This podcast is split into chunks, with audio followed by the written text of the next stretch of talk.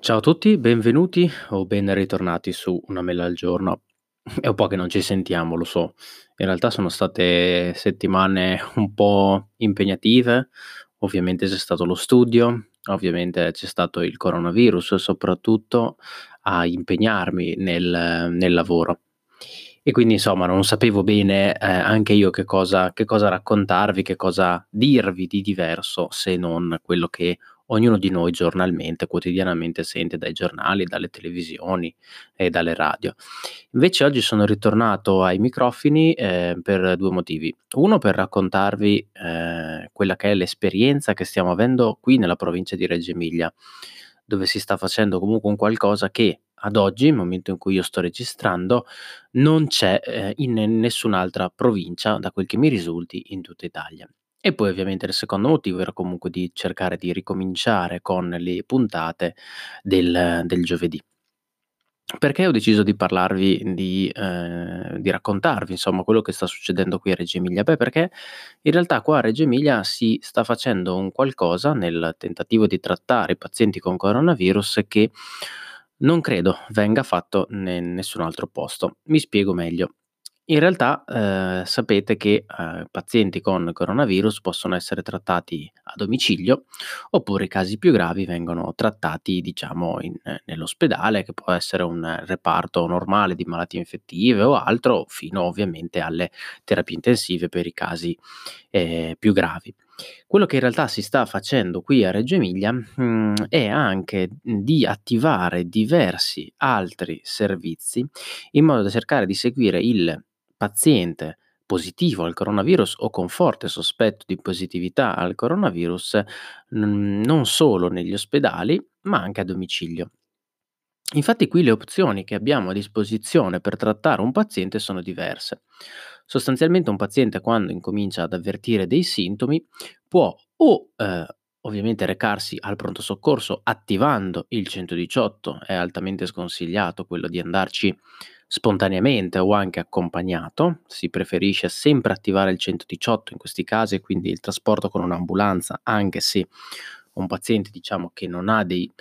ehm, una emergenza o un'urgenza, però comunque si consiglia lo stesso di chiamare il 118. Oppure se un paziente sta sostanzialmente bene, abbastanza stabile, lo si mantiene a casa. Ovviamente anche il paziente poi che viene portato al pronto soccorso, se non è un paziente grave, può essere rimandato a casa dopo eventuale lastra, tampone o quant'altro, per essere comunque seguito a domicilio con ovviamente un ambiente più idoneo e più tranquillo anche per il paziente, con meno costi per la società, con più posti in terapia intensiva o negli altri reparti per eventualmente persone così più gravi. Quindi insomma, se il paziente viene trattato a domicilio è tutto di guadagnato, sia dal punto di vista psicologico che dal punto di vista, ehm, prettamente economico anche per lo Stato. Ora, il paziente che viene trattato a casa, ehm, può in realtà essere seguito in diversi modi qua da noi. In particolare se è un paziente che sostanzialmente sta bene, quindi che magari ha qualche linea di febbre, ha un po' di raffreddore o quant'altro, magari gli viene fatto il certificato di malattia e viene, ehm, lasciato a casa senza bisogno né di fare un tampone, né di fare una lastra, quindi sostanzialmente viene magari contattato telefonicamente ogni 2 o 3 giorni dall'igiene oppure dal proprio medico di base per sentire qual è l'andamento, ma fondamentalmente in quel caso si aspetta la naturale evoluzione della malattia, salvo ovviamente che non ci siano dei peggioramenti. Le altre 2 opzioni sono quelle di indirizzare il paziente nei cosiddetti ambulatori Covid e la terza opzione sono le cosiddette USCA, che vengono chiamate così qui da noi, che sono le unità speciali di continuità assistenziale. Ora praticamente queste 2 s diciamo entità sono sovrapponibili per quello che vanno a fare, e cioè quello di andare a monitorare i pazienti o che sono Covid positivi, che hanno già avuto una diagnosi, ma che hanno una sintomatologia, uhm, leggermente più severa, che necessitano di un monitoraggio, oppure magari pazienti anche anziani che quindi possono avere già, mhmm, altre patologie o comunque avere delle situazioni che vanno monitorate in maniera più stretta, ora senza entrare nei particolari. Quindi questi pazienti possono essere seguiti o nell'ambulatorio, quindi essere indirizzati nell'ambulatorio dove troveranno un medico, un infermiere che eventualmente poi potrà svolgere anche il tampone e che quindi mi va comunque a visitare il paziente con tutti i dispositivi del caso, quindi vai innanzitutto a visitare il paziente, due, due eh, professionisti visitano il paziente, lo visitano in un ambiente deputato solo alla visita dei pazienti Covid. In questo modo il paziente non viene visto dal proprio medico di base, non va eventualmente ad infettare il proprio medico di base, non va a infettare eventualmente una sala d'aspetto o comunque un ambulatorio dove poi passano magari anche altre persone per le cose diciamo così normali, perché comunque ovviamente, come ho sempre detto, le cose normali non sono scomparse. E quindi il paziente viene indirizzato in questo ambulatorio dove viene valutato, dove se c'è necessità ovviamente lo si manda in pronto soccorso, dove gli viene data eventualmente una terapia anche se oggi abbiamo pochi farmaci a disposizione, uno di questi che viene molto utilizzato è l'idrossiclorochina, di cui magari vi parlo tra poco, insomma viene così monitorato questo paziente, viene visitato e viene valutato. L'altra opzione è quindi l'EUSCA, quindi di, sostanzialmente si va a casa di questi pazienti, questi saranno i pazienti in cui si vanno a casa, sono pazienti non autosufficienti che quindi hanno difficoltà a recarsi in ambulatorio, vuoi perché vivono da soli, vuoi perché magari sono anziani, quindi hanno, sono allettati o comunque hanno difficoltà nella deambulazione, ok? E quindi vengono magari il, il medico e l'infermiere vanno direttamente in, eh, a domicilio a fare poi lo stesso che fanno nell'ambulatorio. È chiaro che a domicilio devi andarci, ci devi vestire, insomma io sono tutte cose queste che ho fatto, eh, quindi ve ne parlo proprio perché le ho vissute proprio in prima linea, quindi si va a casa, bisogna vestirsi e quant'altro, poi uscire, svestirsi, insomma, prima di risalire in macchina per, di, per evitare eventuali contaminazioni, quindi è chiaro che mentre io faccio un paziente in, a domicilio, un altro mio collega ne visita almeno tre nell'ambulatorio Covid. Però diciamo che queste due possibilità, quindi le USCA e gli ambulatori Covid, sono una cosa che abbiamo solo qui da noi. Eh, perché, eh, per esempio, ho dei colleghi che lavorano nella provincia di Modena dove fanno solamente le USCA, non ci sono gli ambulatori Covid. E questo mh, mm, considero come uno spreco di risorse, perché appunto se un paziente comunque Ehm, deve essere visitato perché vuoi dargli una controllata, ma allo stesso tempo è comunque un paziente che sta abbastanza bene, deambula tranquillamente, può venire in ambulatorio, non ha senso andare a casa sua perché appunto si si spreca del tempo. È chiaro che negli ambulatori Covid vengono dati, vengono visitati un paziente alla volta, i pazienti mh, mm, vengono comunque mantenuti ognuno a distanza, cioè vengono comunque fatte delle eh, ci sono tutta una serie di meccanismi di prevenzione, quello mi sembrava scontato, ma comunque lo, eh, lo dico. E eh, quindi noi qui a Reggio abbiamo la possibilità appunto di indirizzare un paziente semplicemente al controllo telefonico da parte del proprio medico di base, oppure lo possiamo attivare eh, possiamo attivare gli ambulatori Covid o le USCA, oppure ovviamente c'è l'eventuale ricovero o comunque gli eventuali accertamenti in pronto soccorso. Queste questo è un qualcosa che viene fatto solo qui da noi. Oltre a questo, aggiungo che da eh, sabato, da questo sabato, in base a quando voi ascolterete la, la, puntata, quindi diciamo per me che sto registrando fra quattro giorni, che sto registrando di mercoledì 15 aprile, per voi magari sono fra un giorno o due. da questo sabato verranno attivate anche delle eh, unità specifiche di medici di continuità assistenziale, eh, da, di cui faccio parte anch'io, anzi i primi due turni, sabato e domenica, li farò proprio io, che invece saranno specifici, quindi ci sarà un medico specifico che andrà nelle strutture in caso di necessità, quindi nelle residenze per anziani, nelle cosiddette RSA, nelle cosiddette CRA, eh, quindi andrà proprio lì sempre per avere una persona dedicata a quel tipo di servizio, per evitare che ci sia una, ehm, così, un rischio di contaminazione per quelli che sono i medici co- di continuità assistenziale normalmente in turno in quelle ore sul territorio. E, e, quindi insomma per avere una persona specifica di riferimento per le strutture. Non so bene come, come andrà, per il momento viene attivata solo sabato e domenica giorno. Spero eh, se insomma che venga attivata anche per le notti, anche se poi se la situazione migliora magari effettivamente non ce ne sarà bisogno. Diciamo che quello che sto notando in questi giorni proprio è che l'ASL finalmente si sta ma l'ASL non solo di Reggio Emilia, ma diciamo tutto il sistema sta veramente prendendo delle contromisure. Poi, se vogliamo, col senno di poi, siamo tutti bravi a dire tutte queste cose andavano fatte un mese fa, sì, forse. Ehm, però, ehm, io uso sempre, quando me lo chiedono, l'esempio del ehm, della caduta delle Torri Gemelle. Sì, forse se si fosse fatto se, se, se, se gli aerei, se i controlli non ci sarebbe stata quella strage, è chiaro, ovviamente. Però da dalla ehm, dalla caduta delle Torri Gemelle sono messi in atto tutta una serie di protocolli, tutta una serie di, diciamo, meccanismi di sicurezza per cui ad oggi credo che tutto questo tutta questa macchina, ehm, entra in gioco molto più velocemente in caso di pericolo. Quindi insomma, è vero che tutto quello che stiamo facendo oggi forse sarebbe stato meglio farlo un mese fa? Sì, anzi non forse, sicuramente. Però spero anche che insomma questo ci permetta di allenarci e di essere poi pronti nel caso, si spera sempre ovviamente di no, di nuove emergenze sanitarie in futuro. Quindi diciamo che comunque avere la possibilità anche per i pazienti, anche per le famiglie, di avere un medico della struttura, oppure di una persona che ti segue a domicilio, oppure di un medico che ti ehm, è deputato solo per te e ti visita in ambulatorio. Insomma, penso che anche da questo punto di vista sia un un grosso un grossissimo vantaggio. E quindi le possibilità qui da noi sono tante. So che in alcuni posti hanno attivato solo le USCA, in altri posti ci sono solo gli ambulatori Covid, in alcuni posti non ci sono assolutamente i medici per le case di riposo, che abbiamo visto sono state quelle più colpite, se così possiamo dire, da questo virus, eh, anche per ovvi motivi, perché comunque sono state lasciate un po' in secondo piano eh, dando diciamo più concentrandosi di più sugli ospedali e allo stesso tempo, eh, invece dove c'erano i pazienti più critici o pazienti più a rischio di, ehm, complicanze o a rischio di, appunto, morte proprio per l'anzianità, proprio per l'età avanzata di questi pazienti. Quindi ripeto, col senno di poi si sarebbero fatte tante cose. Col senno di poi forse non avrei dovuto fare medicina e invece sono qua a raccontarvi. No, vabbè, a parte gli scherzi. Quindi, insomma, si stanno facendo tante cose. E anche dal punto di vista dei farmaci comunque abbiamo delle novità. Ehm, e anche qua tutti i giorni poi cambia alla fine. Questo virus non smette di stupirci nel nei sintomi, nelle presentazioni, perché veramente può dare può dare qualunque qualunque cosa. L'altra sera in guardia medica una signora mi diceva di essere positiva al telefono e mi chiedeva, insomma dopo 10 giorni se leva questo raffreddore se poteva peggiorare o se comunque stava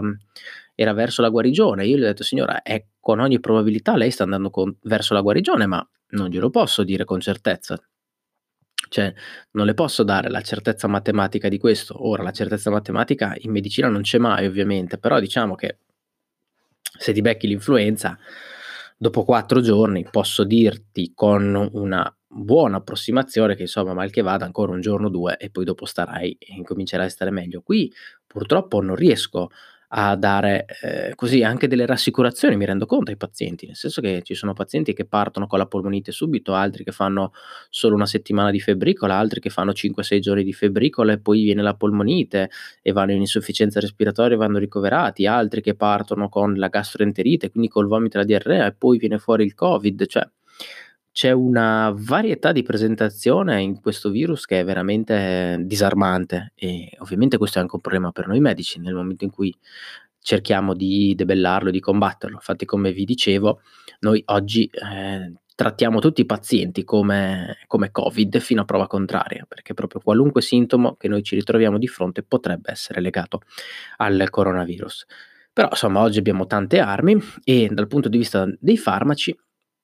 sono state fatte sono in corso numerosi studi, abbiamo sentito tutti parlare di anticorpi monoclonali, però in realtà quello su cui adesso ci stiamo concentrando soprattutto sono le terapie per eventualmente per i pazienti non più critici, non più gravi, non quelli della terapia intensiva, ma magari per quelli che hanno la polmonite la sindrome influenzale. Un farmaco che viene molto utilizzato in questo periodo è l'idrossiclorochina, che io stesso ho somministrato. Farmaco che, senza stare a spiegarvi il meccanismo comunque ehm, ha una certa antivirale, non ci sono ancora certezze che questo farmaco abbia, uhm, diciamo effetto, perché poi in medicina necessita ehm, è necessario molto tempo per validare un farmaco. Diciamo che si è visto qualche risposta incoraggiante, quindi a questi pazienti lo si lo si va a somministrare perché ha un effetto un po' antinfiammatorio, antivirale. Ehm, in fino a un paio di settimane fa, tra l'altro, si consigliava e si valutava l'associazione tra l'idrossiclorochina e l'azitromicina, che è un antibiotico. Uh, ora, voi mi chiederete cosa do l'antibiotico a fare in una polmonite virale, in, una, in, un virus? Beh, in realtà lo posso dare come copertura, perché nel momento in cui ho una polmonite da virus, eh, sopra questa polmonite da virus ci può andare un batterio e quindi diventare una polmonite, una sovrainfezione batterica e quindi una polmonite in cui c'è anche un batterio e questo ovviamente mi peggiora il quadro clinico, quindi l'azitromicina aveva un po' questo ruolo e ha anche un blando effetto antinfiammatorio l'azitromicina. Però in realtà si è visto che andando ad associare questi due farmaci stato, ci sono state alcune morti descritte perché sono farmaci che in associazione tra di loro e soprattutto se sono in associazione con altri farmaci possono dare dei problemi cardiaci, anche qui non sto ad entrare nei, nei dettagli. Quindi eravamo tutti carichi, tutti convinti che adesso avremmo dato idrossiclorochina e azitromicina, io stesso mi ricordo che ero andato a fare una sostituzione, avevo trovato due o tre pastiglie di azitromicina me le ero portate a casa proprio dicendo, ah, so, se, dovesse, se dovesse capitarmi qualcosa, insomma ce le ho, ho tre pastiglie a casa e, e, niente, dopo appunto l'AIFA, che è l'agenzia italiana del farmaco, ha ritirato questa cosa dicendo non datele in associazione, se dovete dare date solo l'idrossiclorochina. Adesso si stanno studiando molto i farmaci, diciamo, anticoagulanti come l'eparina, eh, proprio perché uno dei problemi di questo virus è che può dare dei, degli ictus, delle tromboembolie, degli emboli, insomma tutta una serie di problemi cardiovascolari, quindi si sta molto studiando anche l'utilizzo dell'eparina in questi pazienti e, e poi ovviamente in tutti questi casi, anche se si dovesse confermare, diciamo, una efficacia di questi farmaci, poi c'è da mettere sempre sulla bilancia rischi e benefici e quindi poi da valutare a chi dare questi farmaci, perché è ovvio che anche oggi noi facciamo così, nel senso comunque anche se un paziente, anche se l'idrossiclorochina può avere un ruolo, è chiaro che se mi si presenta il paziente con solo il raffreddore già è difficile che gli faccio il tampone, ma se anche dovesse avere un tampone positivo non gliela do l'idrossiclorochina comunque. Mhmm, se hai solo un raffreddore te la tieni lì, già incominci ad avere qualche sintomo respiratorio, fatica di respiro, magari ti faccio fare una lastra, magari ti faccio fare un tampone, magari ti faccio iniziare l'idrossiclorochina. Quindi anche lì abbiamo sì dei parametri, ma sono parametri che si modificano quotidianamente, noi riceviamo settimanalmente un, mhmm, diciamo delle indicazioni dalla, dall'ASL su quelli che sono i parametri mh, con cui trattare determinati pazienti, cioè questo paziente che ha queste cose lo mandi in pronto soccorso, questo gli fai questo, questo gli fai quell'altro. E adesso siamo arrivati alla circolare numero 13 o 14, per dirvi comunque che sono anche lì tutte cose che che cambiano ogni 3 o 4 giorni, vengono fuori nuove evidenze, vengono attivati nuovi servizi come quelli che vi, vi dicevo poc'anzi, insomma è, è tutto un, un, divenire. Ora adesso se volete ci sarebbe da parlare anche della cosiddetta fase 2, anche perché io non penso che dopo il 3 di maggio possiamo tenere aperto ancora. Lì non lo so, lì ho tante idee, Lì, per esempio, se, mhmm, stavo leggendo l'altro giorno degli studi che cercavano di valutare, per esempio, ehm, la diffusione del virus in ambienti con l'aria condizionata, perché questo potrebbe essere diventare un bel problema tra qualche mese quando ci sarà molto caldo. Quindi ci sono tutta una serie di problemi di salute, politici, economici eh, di questi ovviamente non, non, me ne occupo, anche se mi rendo conto che ormai siamo veramente in difficoltà e quindi bisogna, in qualche modo bisognerà riaprire qualcosa. E quindi insomma è tutto un divenire qua. Come vedete nuovi servizi vengono attivati per il cittadino, per la popolazione, si cerca di trattare sempre più persone a domicilio, si cerca di utilizzare il più possibile le armi che si hanno a disposizione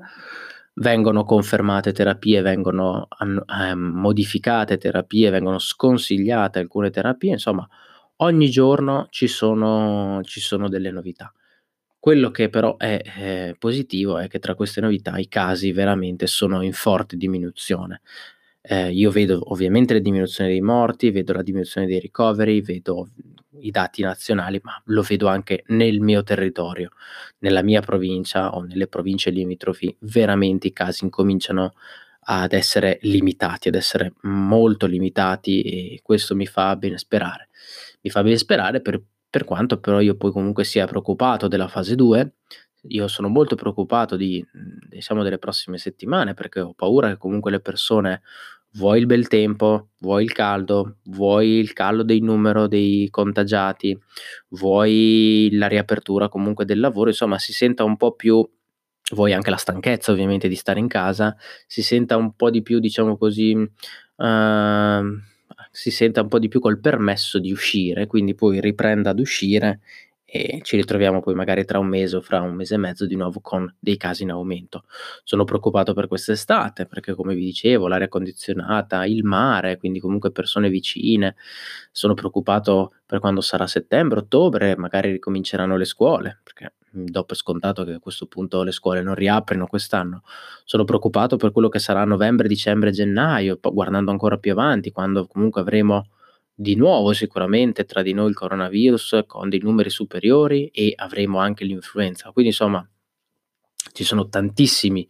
punti di domanda, però insomma mh, mm, affrontiamo una cosa per volta. Io adesso affronto questa settimana, studio, eh, ambulatorio, appunto, USCA, sabato e domenica miei primi due turni nelle case di riposo, domani tra l'altro ho una, proprio una eh, riunione con una uh, geriatra palliativista proprio per cercare anche lì, mi darà qualche consiglio perché anche lì poi non sono nato imparato su quello che posso fare nelle case di riposo in caso in cui mi dovessi trovare comunque di fronte a pazienti gravi, eh, magari anche non covid positivi, come cercare di trattarli perché poi in questi pazienti qua, quando alcuni casi sono anziani, sono comunque gravi, magari rischiano anche di morire eh, e non hai magari la sicurezza, la positività o comunque la, la, mhmm, la, diciamo, non sei sicuro che questi pazienti siano Covid positivi, è anche più difficile andarli a mandare in pronto soccorso perché se sono positivi rischi che comunque te lo rimandino a casa perché magari non ci possono fare niente. Se sono comunque negativi, eh, rischi che lo mandi in ospedale e poi in ospedale lo prendono su, oltre al problema che magari sono pazienti anziani, quindi già portarli in ospedale, mobilizzarli, insomma, diventano, ci sono tutta una serie di problemi non solo di carattere medico, ecco, ma anche di carattere etico proprio. Eh, che quindi se un paziente ha 90 anni e purtroppo si avvicina al suo momento, ehm, bisogna cercare di insomma togliergli più possibile la sofferenza, ma questo vale per qualunque persona, non solo per un paziente che ha il coronavirus, cercare di evitargli delle sofferenze, dei, degli spostamenti inutili. Niente, questo era quello che vi volevo raccontare. Ripeto, cercherò di essere un po' più costante, ehm, magari se non proprio adesso in questo periodo, una puntata ogni settimana, uno ogni due di giovedì. Io come sempre vi ringrazio, vi ricordo di stare in casa, vi ricordo che eh, qualunque tipo di supporto che io possa ricevere va tutto in beneficenza alla protezione civile in questo periodo. Vi ricordo che per qualunque cosa mi trovate come Bagnoli MD su Twitter, Telegram e, tweet, e Twitter, Telegram e Instagram. Stavo ripetendo Twitter due volte perché lo uso talmente tanto Twitter che eh, appunto è la mia principale fonte di informazione. E per il resto niente, noi ci sentiamo giovedì prossimo o successivo con una nuova puntata di una mela al giorno. Ora, in realtà, eh, prima di chiudere la puntata vorrei ricordare brevemente eh, tutti quei sanitari morti, morti a causa del coronavirus, e ho deciso di fare una, se volete, un, un piccolo gesto di riconoscimento, ovvero adesso io chiuderò la puntata, smetterò di parlare, ma lascerò andare avanti ancora, diciamo, il silenzio per un minuto. Questo proprio per, eh, come segno di, di rispetto, come un minuto di silenzio per medici, ma so, io so che sono morti più di 100 medici in Italia, ma non ci sono ovviamente solo i medici in questa lotta, ci sono anche volontari che sono morti, che quindi non erano nemmeno pagati per essere lì, ci sono infermieri, ci sono ci sono tantissime persone che sono decedute a causa di questo mostro, quindi niente. Quello che mi sembrava giusto fare era fare un minuto di silenzio anche qui, anche all'interno di questo podcast e niente, se non vi interessa andate direttamente a, al podcast successivo o chiudete la puntata. Altrimenti, ecco, se, se vi va, insomma, appunto il microfono sarà spento, io non dirò nulla, ma la puntata andrà avanti ancora per un minuto e poi terminerà tutto. Quindi grazie per avermi ascoltato, niente, ci sentiamo prossimamente. Stay hungry, stay foolish.